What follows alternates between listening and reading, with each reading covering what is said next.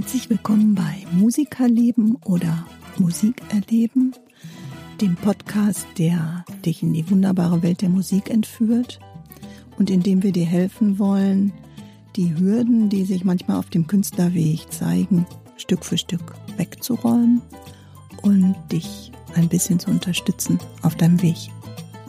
Wir wünschen euch viel Spaß dabei.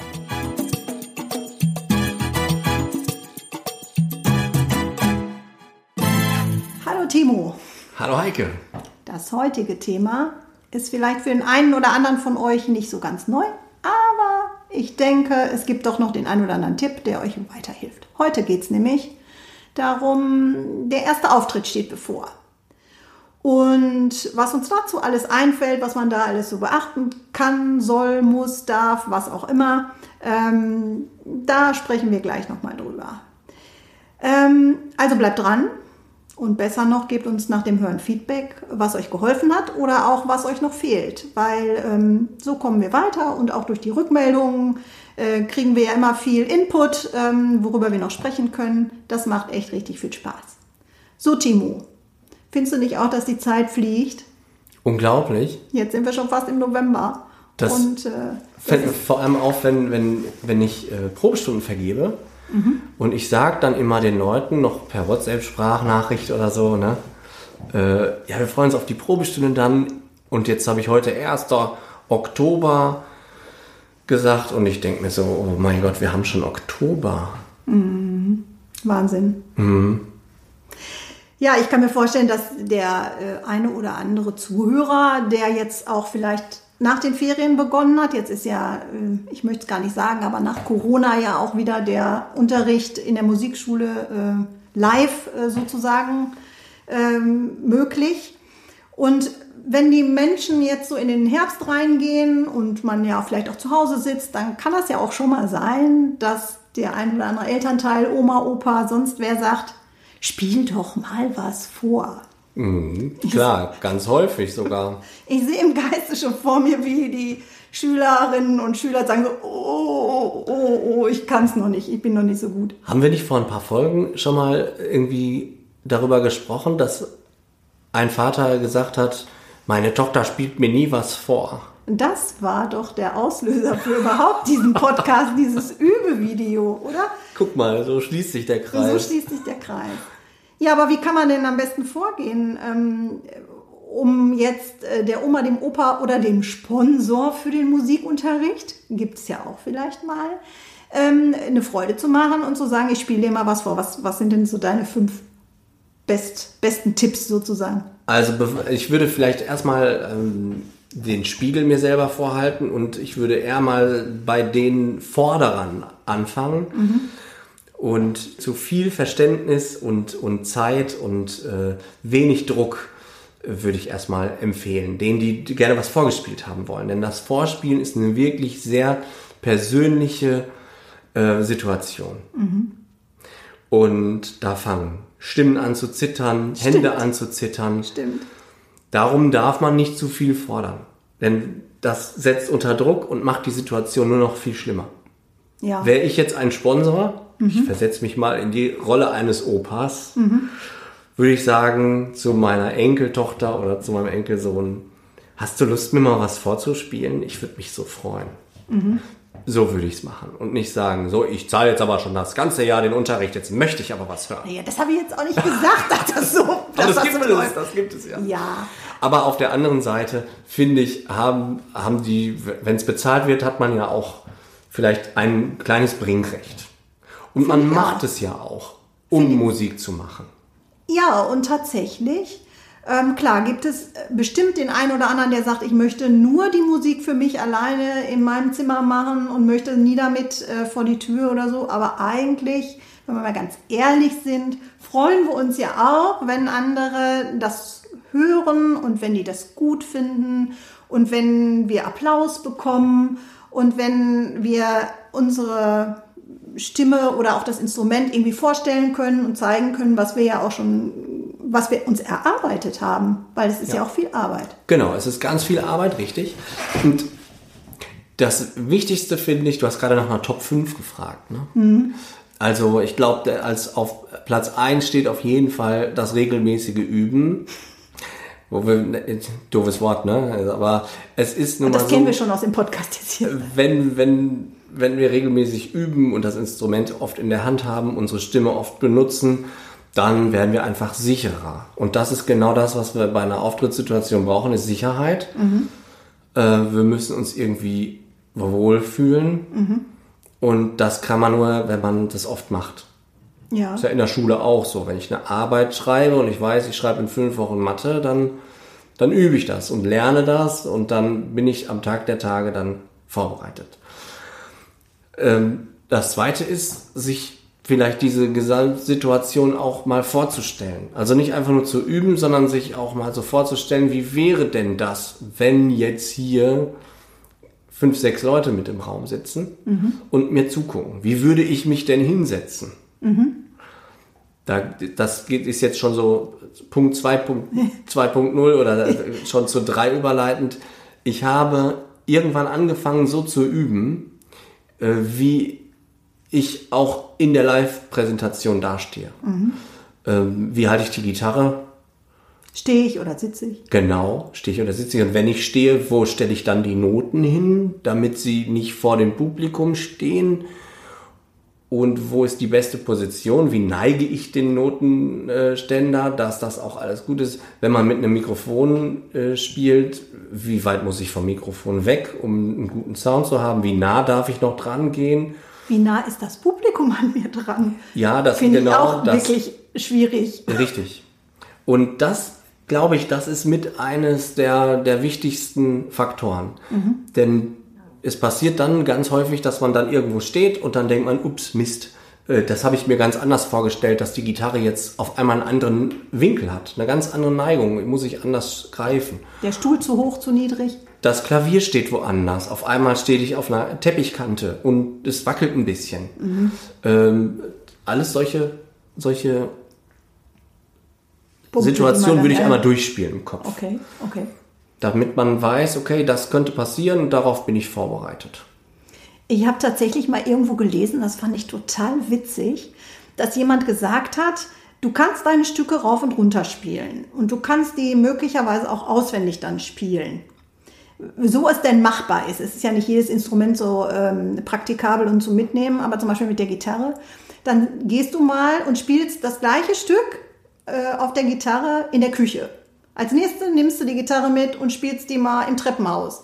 Dann spielst du das mal im Keller oder in deinem eigenen Zimmer oder im Wohnzimmer oder, oder, oder, sodass man in unterschiedlichsten Situationen sozusagen die Gitarre mal hört, mal sie, mal, mal fühlt, wie, wie fühlt sich das jetzt so an, mal stehen, mal sitzen und dass man das einfach trainiert, dass das nicht Idee. immer statisch ist. Ja, ne? ist Aber in dem, in dem Moment, als ich das mal gehört habe, habe ich gedacht, oh, so stelle ich mir das echt vor. Du rennst hier durch dein ganzes Haus und spielst überall mal äh, die Stücke so durch. Und die Ne? Idee ist total äh, genial. Höre ich jetzt zum ersten Mal, die Idee ist super, weil nicht jede Lo- Location ist gleich, überall ist es anders und man muss dann eigentlich auf Knopfdruck, ja gut, als Berufsmusiker dann auf Knopfdruck funktionieren.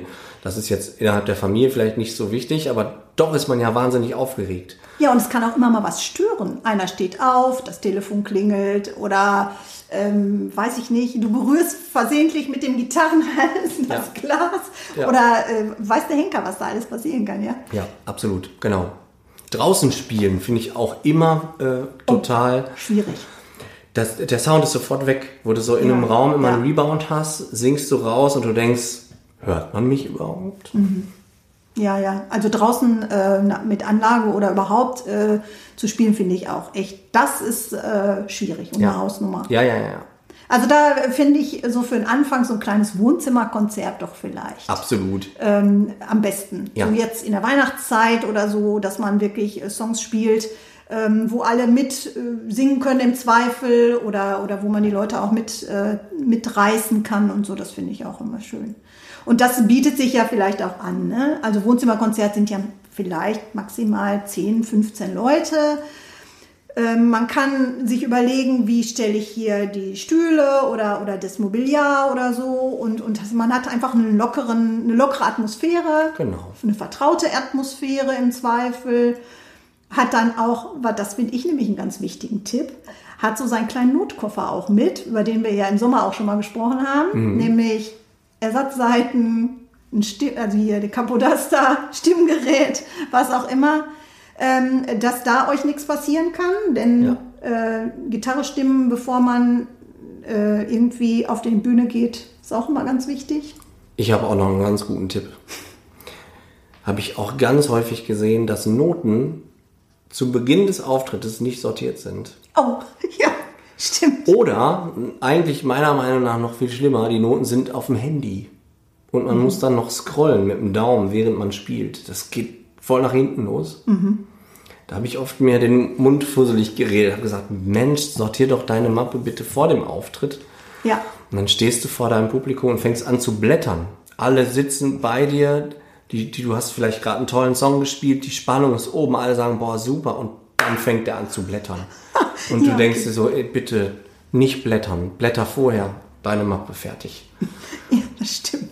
Also mit Noten durcheinander geraten, finde ich, ist aber auch, das kann in der Aufregung immer mal passieren, dass du auf einmal gegen deinen Notenständer stößt und dann Ja. fliegt dir da alles durcheinander. Darum direkt in, ab in die Mappe, damit nichts Ja, okay. Mhm. wegfliegen kann. Ah, wegfliegen, ja, das ist auch noch so ein Tipp für draußen spielen, dass man immer Magnete dabei hat, um die Noten am Notenständer festzutackern. Oder eine Wäscheklammer reicht auch. Ja, Wäscheklammer geht auch. Stimmt, ja, das, das hatte ich schon. Was, mein, was bei mir schon mal war, äh, vielleicht auch ein guter Tipp, ich fand das irgendwie schön, ähm, als wir einen Bandauftritt hatten, da war das, habe ich glaube ich auch schon mal erzählt in der Folge, da war bei der Generalprobe alles super. Wir hatten ganz tolles Licht und was weiß ich. Und an dem Abend, an dem Auftritt, war auf einmal das Licht ganz gedimmt und ganz gedämpft. Und ich konnte meine Noten gar nicht mehr sehen, weil es war einfach zu dunkel. Richtig. Und da war ich echt, da hatte ich echt äh, Schweißperlen auf der Stirn. Und Glaub zum ich Glück hatte jemand ähm, so ein Pultlicht, das hat er mir dann geliehen. Und ähm, da konnte ich dann auch äh, meine Noten wieder sehen. Also da könnte man auch äh, drüber Aber nachdenken. ist für so eine mentale Ruhe eben total störend, wenn man so kurz vorm Auftritt merkt, Mist, ich Oh. werde gleich nichts sehen. Und anstatt sich jetzt zu fokussieren auf den Auftritt, der gleich stattfinden kann, wird man unruhig und denkt, Mist, jetzt wo kriege ich jetzt Licht her und muss nochmal telefonieren und nochmal losfahren. Und darum ist Vorbereitung, ist da wirklich das A und O. Das denke ich auch. Und auch nicht zu verachten ist vielleicht sich vorher richtig äh, Gedanken zu machen über die Setlist, oder? Ja, In welcher Reihenfolge Genau. spiele ich was? Das meinte ich schon auch mit dem, mit dem Noten vorbereiten, so. dass die direkt in der richtigen Reihenfolge auch da liegen, dass ich mir nicht noch während des Spielens Gedanken mache. Mhm. Mit einem iPad geht das natürlich, dass man jetzt sagt, oh, welchen Song spiele ich jetzt? Ach, jetzt spiele ich den, klick, da ist man schnell durch. Aber wenn ich anfange zu blättern, dann vergeht viel Zeit und viel Spannung geht in den Keller. Okay. Aber äh, Setlist, ähm, das mache ich doch auch vorher, weil ich ja sagen will, welche Stücke passen wie hintereinander. Ja. Also da gibt es ja auch, das ist auch eine Folge wert wahrscheinlich, ne? dass man da drüber, drüber spricht, wie kommt man da, Ja. wie baut man das auf? Es kommt ein bisschen auf die äh, Situation an. Ne? Ich habe oft meine Setlisten auch verlassen, weil ich gedacht habe, die Situation, die Vorspielsituation gerade passt da nicht. Die Leute essen noch oder äh, unterhalten sich und jetzt brauche ich gerade nicht irgendwie äh, einen, einen coolen Uptime-Song, den kann ich mir aufheben für später. Ich spiele lieber was Ruhiges. Und, aber das ist ja bei einem Vorspiel jetzt unter, in der Familie eigentlich nicht so. Das ist ja eher so ein Ja, bei mir würde wahrscheinlich auch die Masse an Repertoire das gar nicht hergeben, weil ich habe gar nicht so viele Stücke, wo ich dann mal eben sagen kann, huch, äh, ich wechsle das mal, ich spiele mal was anderes. Okay. Also weiß ich nicht, wenn, wenn du nur vier Stücke hast, dann hast du ja nicht so eine große Auswahl. Das stimmt. also äh, Und die vier, die könnte man oder sollte man dann schon in die Reihenfolge bringen, wo man sagt, das. ja. das Fängt man mit dem schwersten oder mit dem einfachsten Stück an? Ich fange immer mit denen an, die mir am meisten Spaß machen. Okay. Wo ich, wo ich mich auch am sichersten fühle. Also lieber einfach. Also für dich einfach, wo Ja. du sagst, da bin ich, äh, weil die Aufregung da noch sehr groß Genau. ist die kann ich da so runterrocken. Ja. Da muss ich mir nicht großartig Gedanken machen über den Fingersatz. Wenn der erste Song durch ist, dann ist die erste Aufregung weg. Ja, meistens. Wenn es gut läuft, dann ist Können, das so. können wir auch, ja. Ja, und ganz ehrlich, äh, die Leute sind ja auch da, um, um euch irgendwie zu hören und freuen sich ja hoffentlich auch, dass ihr das da alles präsentiert und äh, äh, dass ihr da was vorspielt. Ne? Genau. Kannst du dich denn noch an deinen ersten Auftritt erinnern? Warst du aufgeregt? Was hast du gemacht? Also mein aller, aller, aller, aller, aller, aller, aller erster Auftritt, glaube ich, kann ich mich nicht mehr so hundertprozentig erinnern, weil das war mit dem Kinderchor. Weil ich habe ja wirklich im Bochumer Kinderchor meine Gesangskarriere gestartet und da war ich sechs, glaube ich. Und dann hatten wir ein Konzert in der ähm, damals noch Albert Einstein Schule ähm, unten äh, in Bochum und da sollte ich auch was alleine vor, vortragen und da war ich so, so, so aufgeregt. Und ich kann mich erinnern, dass mir jemand an die Seite gestellt wurde, nämlich eine von den größeren Kindern, die hat das mit mir zusammen gemacht. Und dann hat die tatsächlich, und das fand ich so schön, ähm, hinter dem Rücken, sodass das Publikum das nicht sah, meine Hand genommen und hat die festgehalten. Und das hat mir so geholfen, ähm, da über diese Aufregung drüber zu kommen. Und dann war danach auch alles gut, aber das war so süß. Das ist ja cool. Von sich aus hat die das Ja, gemacht. ja, das war, Das ist aber klasse. ja, das war so schön. Weißt du noch, wie die heißt? Nee, du, weiß ich nicht. Das wäre cool, oder? Wenn wir jetzt nochmal so Wenn wir die jetzt nochmal treffen Kontakt aufnehmen können Keine und sagen können, hör mal, damit hast du mir so was Gutes getan. Das finde ich ja total geil. Ja, und ähm, tatsächlich habe ich das dann auch genommen, also weil, weil mir das wirklich so gut gefallen hat. Und als ich dann später mal Pate war für ein äh, Kind, Ja. ähm, was jünger war und äh, wir das zusammen gemacht haben, habe ich das auch gemacht. Geil. Und dann habe ich gedacht, guck, so kann man das einfach immer weitergeben. Ja? Ja. Und das war Richtig so cool. schön. Ja. Und ähm, ja, wir haben halt oft äh, in der Christkönigskirche damals gespielt auch, ne? oder gesungen, besser gesagt. Da gab es immer zwei große Konzerte vom Kinderchor. Ja, und jedes Mal, wenn du mit dem Kinderchor, also mit dem Kinderchor in der Gruppe, ehrlich gesagt, habe ich überhaupt keinen Lampen, nicht viel Lampenfieber gehabt. Vorher, die, die halbe Stunde vorher war bei mir immer eine Katastrophe. Ist es heute noch? Da gehe ich heute noch ähm, allem aus dem Weg, ziehe mich zurück und, und brauche irgendwie meine halbe Stunde Ruhe. Und meditiere dann oder mache bestimmte Übungen, Einsingübungen und so. Ähm, und meine Band weiß das ja auch, denn äh, die wissen, die wissen mich dann auch schon zu nehmen und lassen mich dann auch in Frieden und in Ruhe. Und dann äh, stelle ich auch immer die Frage, warum mache ich das eigentlich hier? Äh, äh.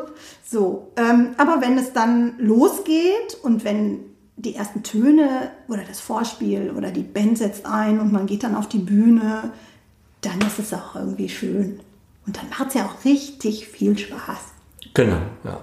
Ich glaube, denn die schönsten Gefühle hat man auch erst danach, ne? wenn dann es gut gelaufen ist, Nee. man geht nach. Nee? Mittendrin. Ja? Du nicht? Doch, also bei mir ist das immer mittendrin, dass ich mir denke, wow, jetzt hast du sie alle gecasht und jetzt machen alle mit oder alle haben Spaß oder so. Ja. Kommt auf den Gig an. Ja, okay. Manchmal fahre ich auch nach Hause und denke, boah, das war geil, das hat jetzt richtig Spaß gemacht. Dann ist man natürlich schon mittendrin, hat man schon Spaß, aber der, der Flow, der dann so richtig kommt, den habe ich dann eigentlich erst danach. Wo man dann auch für sich wieder, weil die Frage, warum mache ich das hier eigentlich alles, die stellt sich, stellen sich, glaube ich, ganz, ganz viele. Warum setze ich mich diesem Druck aus? Muss das wirklich sein, was, hier mach, was ich hier mache? Und was denken die Leute aus dem Publikum, was der da macht? Und also total bescheuerte Fragen, die man sich auch als junger Mensch vielleicht eher stellt, als wenn man etwas gesetzter ist. Also ich glaube, gerade Jugendliche sind noch viel aufgeregter und anders aufgeregt als Erwachsene. Auf jeden Fall. Denen ist ja noch auch viel peinlich und so. Und Wenn ich an, meine, an meinen ersten Auftritt mit der Gitarre denke, da habe ich nicht eine Miene verzogen, war hochkonzentriert. Mir taten die Finger weh, weil ich die ganze Woche vorher so viel geübt habe. Das war wirklich, das war unglaublich. Dann war ich auf der Bühne und habe mich selber kaum wiedererkannt. Weil ich, ich war so, so aufgeregt, dass ich nicht einmal mit den Augen vom Notenblatt weg bin. Nur ganz starr auf das Blatt geblickt und bloß nicht zum Publikum. Nicht, dass ich mich verspiele, nicht ablenken lassen. Das war richtig hart für mich. Aber ich war halt so ein Teenager, 15, 16 Jahre alt und war total unglaublich aufgeregt. Also aufgeregt, wie gesagt, ich bin vor jedem Auftritt aufgeregt. Immer. Und das muss auch sein. Also so eine Grundaufregung, glaube ich, muss auch sein, weil dadurch hat man natürlich auch die Energie und auch ähm, die Konzentration natürlich, ja. Aber äh, eigentlich ist das bei mir so, nach dem ersten Stück, wenn ich merke, so, wir sind jetzt drin und es groovt Ja, und es macht gut, ne? Spaß, dann dann wird's lockerer und Ja. dann ist auch so der Druck fällt dann so ein bisschen ab. Ja. Und das, was du sagst, ähm, das war zum Beispiel, als wir mit unserer Band ähm, das aller, aller, allererste Mal einen Auftritt hatten und uns gegründet hatten und dann vor unseren äh, Mita Mitarbeiterkollegen und Kolleginnen gespielt haben, habe ich dann gesagt, so, entweder das wird jetzt gut und das hoffe ich, weil sonst komme ich morgen nicht mehr zur Arbeit. So, ne? Dann äh, äh, ist das hier vorbei. So, und dann war das, da war wirklich der Druck auch ziemlich doll auf dem Kessel, muss ich echt sagen. Also bei allen. Dann ist das aber super gelaufen und alle waren begeistert. Und da habe ich die Nacht danach auch nicht geschlafen, weil das Adrenalin dann noch so in meinem Genau, Kopf und in meinem Körper genau. kreiste, dass ich so aufgedreht war, dass ich dann gesagt habe, also okay, äh, jetzt kannst du auch durchmachen, weil schlafen kannst du eh nicht. Also gar nicht. Die Party ging ja sowieso lange, aber äh, dann bin ich auch aufgeblieben. Weil da konnte ich dann auch nicht schlafen, aber dann war auch wieder gut. Aber das, das muss man auch, dann hat man auch hinterher wie so ein, wie so ein Peak, ne? Mhm, genau. Und das, dann lässt das nach und dann ist man irgendwie auch traurig. Dann denkt man, ach, das war auch schön. Ja, weißt du, das Ja, ist ja, so ein, so ein ähm, auch so ein, so ein Kreis. Und das muss man vielleicht auch mal erleben, dass man sagt, hm, das hat doch auch Spaß gemacht. Wann ist der nächste Gig? So, da, das muss man sich aber erarbeiten, glaube Ja. ich. Und da muss man irgendwie gucken. Das, das gehört zum Genuss dann dazu. Ne? Und äh, ja, wenn ihr euch gut vorbereitet habt und wenn ihr tatsächlich äh, alles geplant habt und alles irgendwie ausgelotet habt, dann wird schon alles schief gehen. Und ich glaube auch, ihr macht da einen guten Auftritt. Ja, ja, ich glaube auch, dass man es einfach machen muss. Und passieren kann immer irgendwas. Klar. Ne? Haben wir Und auch dann- schon oft drüber berichtet, über kleinere und größere Pannen, die da irgendwie. Genau, da muss man es einfach auf, auch mitnehmen. Also das gehört halt mit dazu. Das ist halt einfach live. Und da kann halt alles Mögliche passieren. Und wenn man, das wissen aber alle. Also man kann auch da ja mal ja. versuchen, als Spieler sich einfach mal vorzustellen, was wäre denn jetzt, wenn meine Schwester oder mein Bruder oder meine Tante, mein Onkel mir jetzt was vorspielt, wenn der sich verspielen würde, wäre das jetzt so schlimm? Würde Ja. man wahrscheinlich sagen, überhaupt nicht. Genau. Das ist nur immer schlimm, wenn man das auf sich bezieht. Und das ist nicht schlimm. Man darf ruhig sich verspielen und Ja, selbstverständlich darf man sich verspielen. nur daran wächst man. So sehe ich das auch. Ja, dann ähm, würde ich mal sagen, drücken wir euch ganz fest die Daumen für euren ersten Auftritt, für euren ersten Gig, für euer erstes Wohnzimmerkonzert. Ähm, vielleicht habt ihr Lust mal zu berichten. Ähm, wir würden uns natürlich freuen. Ne? Ja, auf jeden Fall. Schreibt uns wie immer unbedingt eure Wünsche und euer Feedback über unsere Homepage www.timusmusikschule.com slash podcast Wir sind gespannt und freuen uns. und sagen bis Wie in immer. 14 Tagen. Bis die Tage, keine Frage, die Heike, und der Timo. macht's gut. Ciao. Wir hoffen, die aktuelle Folge von Musikerleben bzw. Musikerleben hat euch gefallen. Hinterlasst unbedingt eure Kommentare, Anregungen und Feedback über unsere Homepage timusmusikschule.com slash podcast. Vielen Dank fürs Zuhören und bis bald.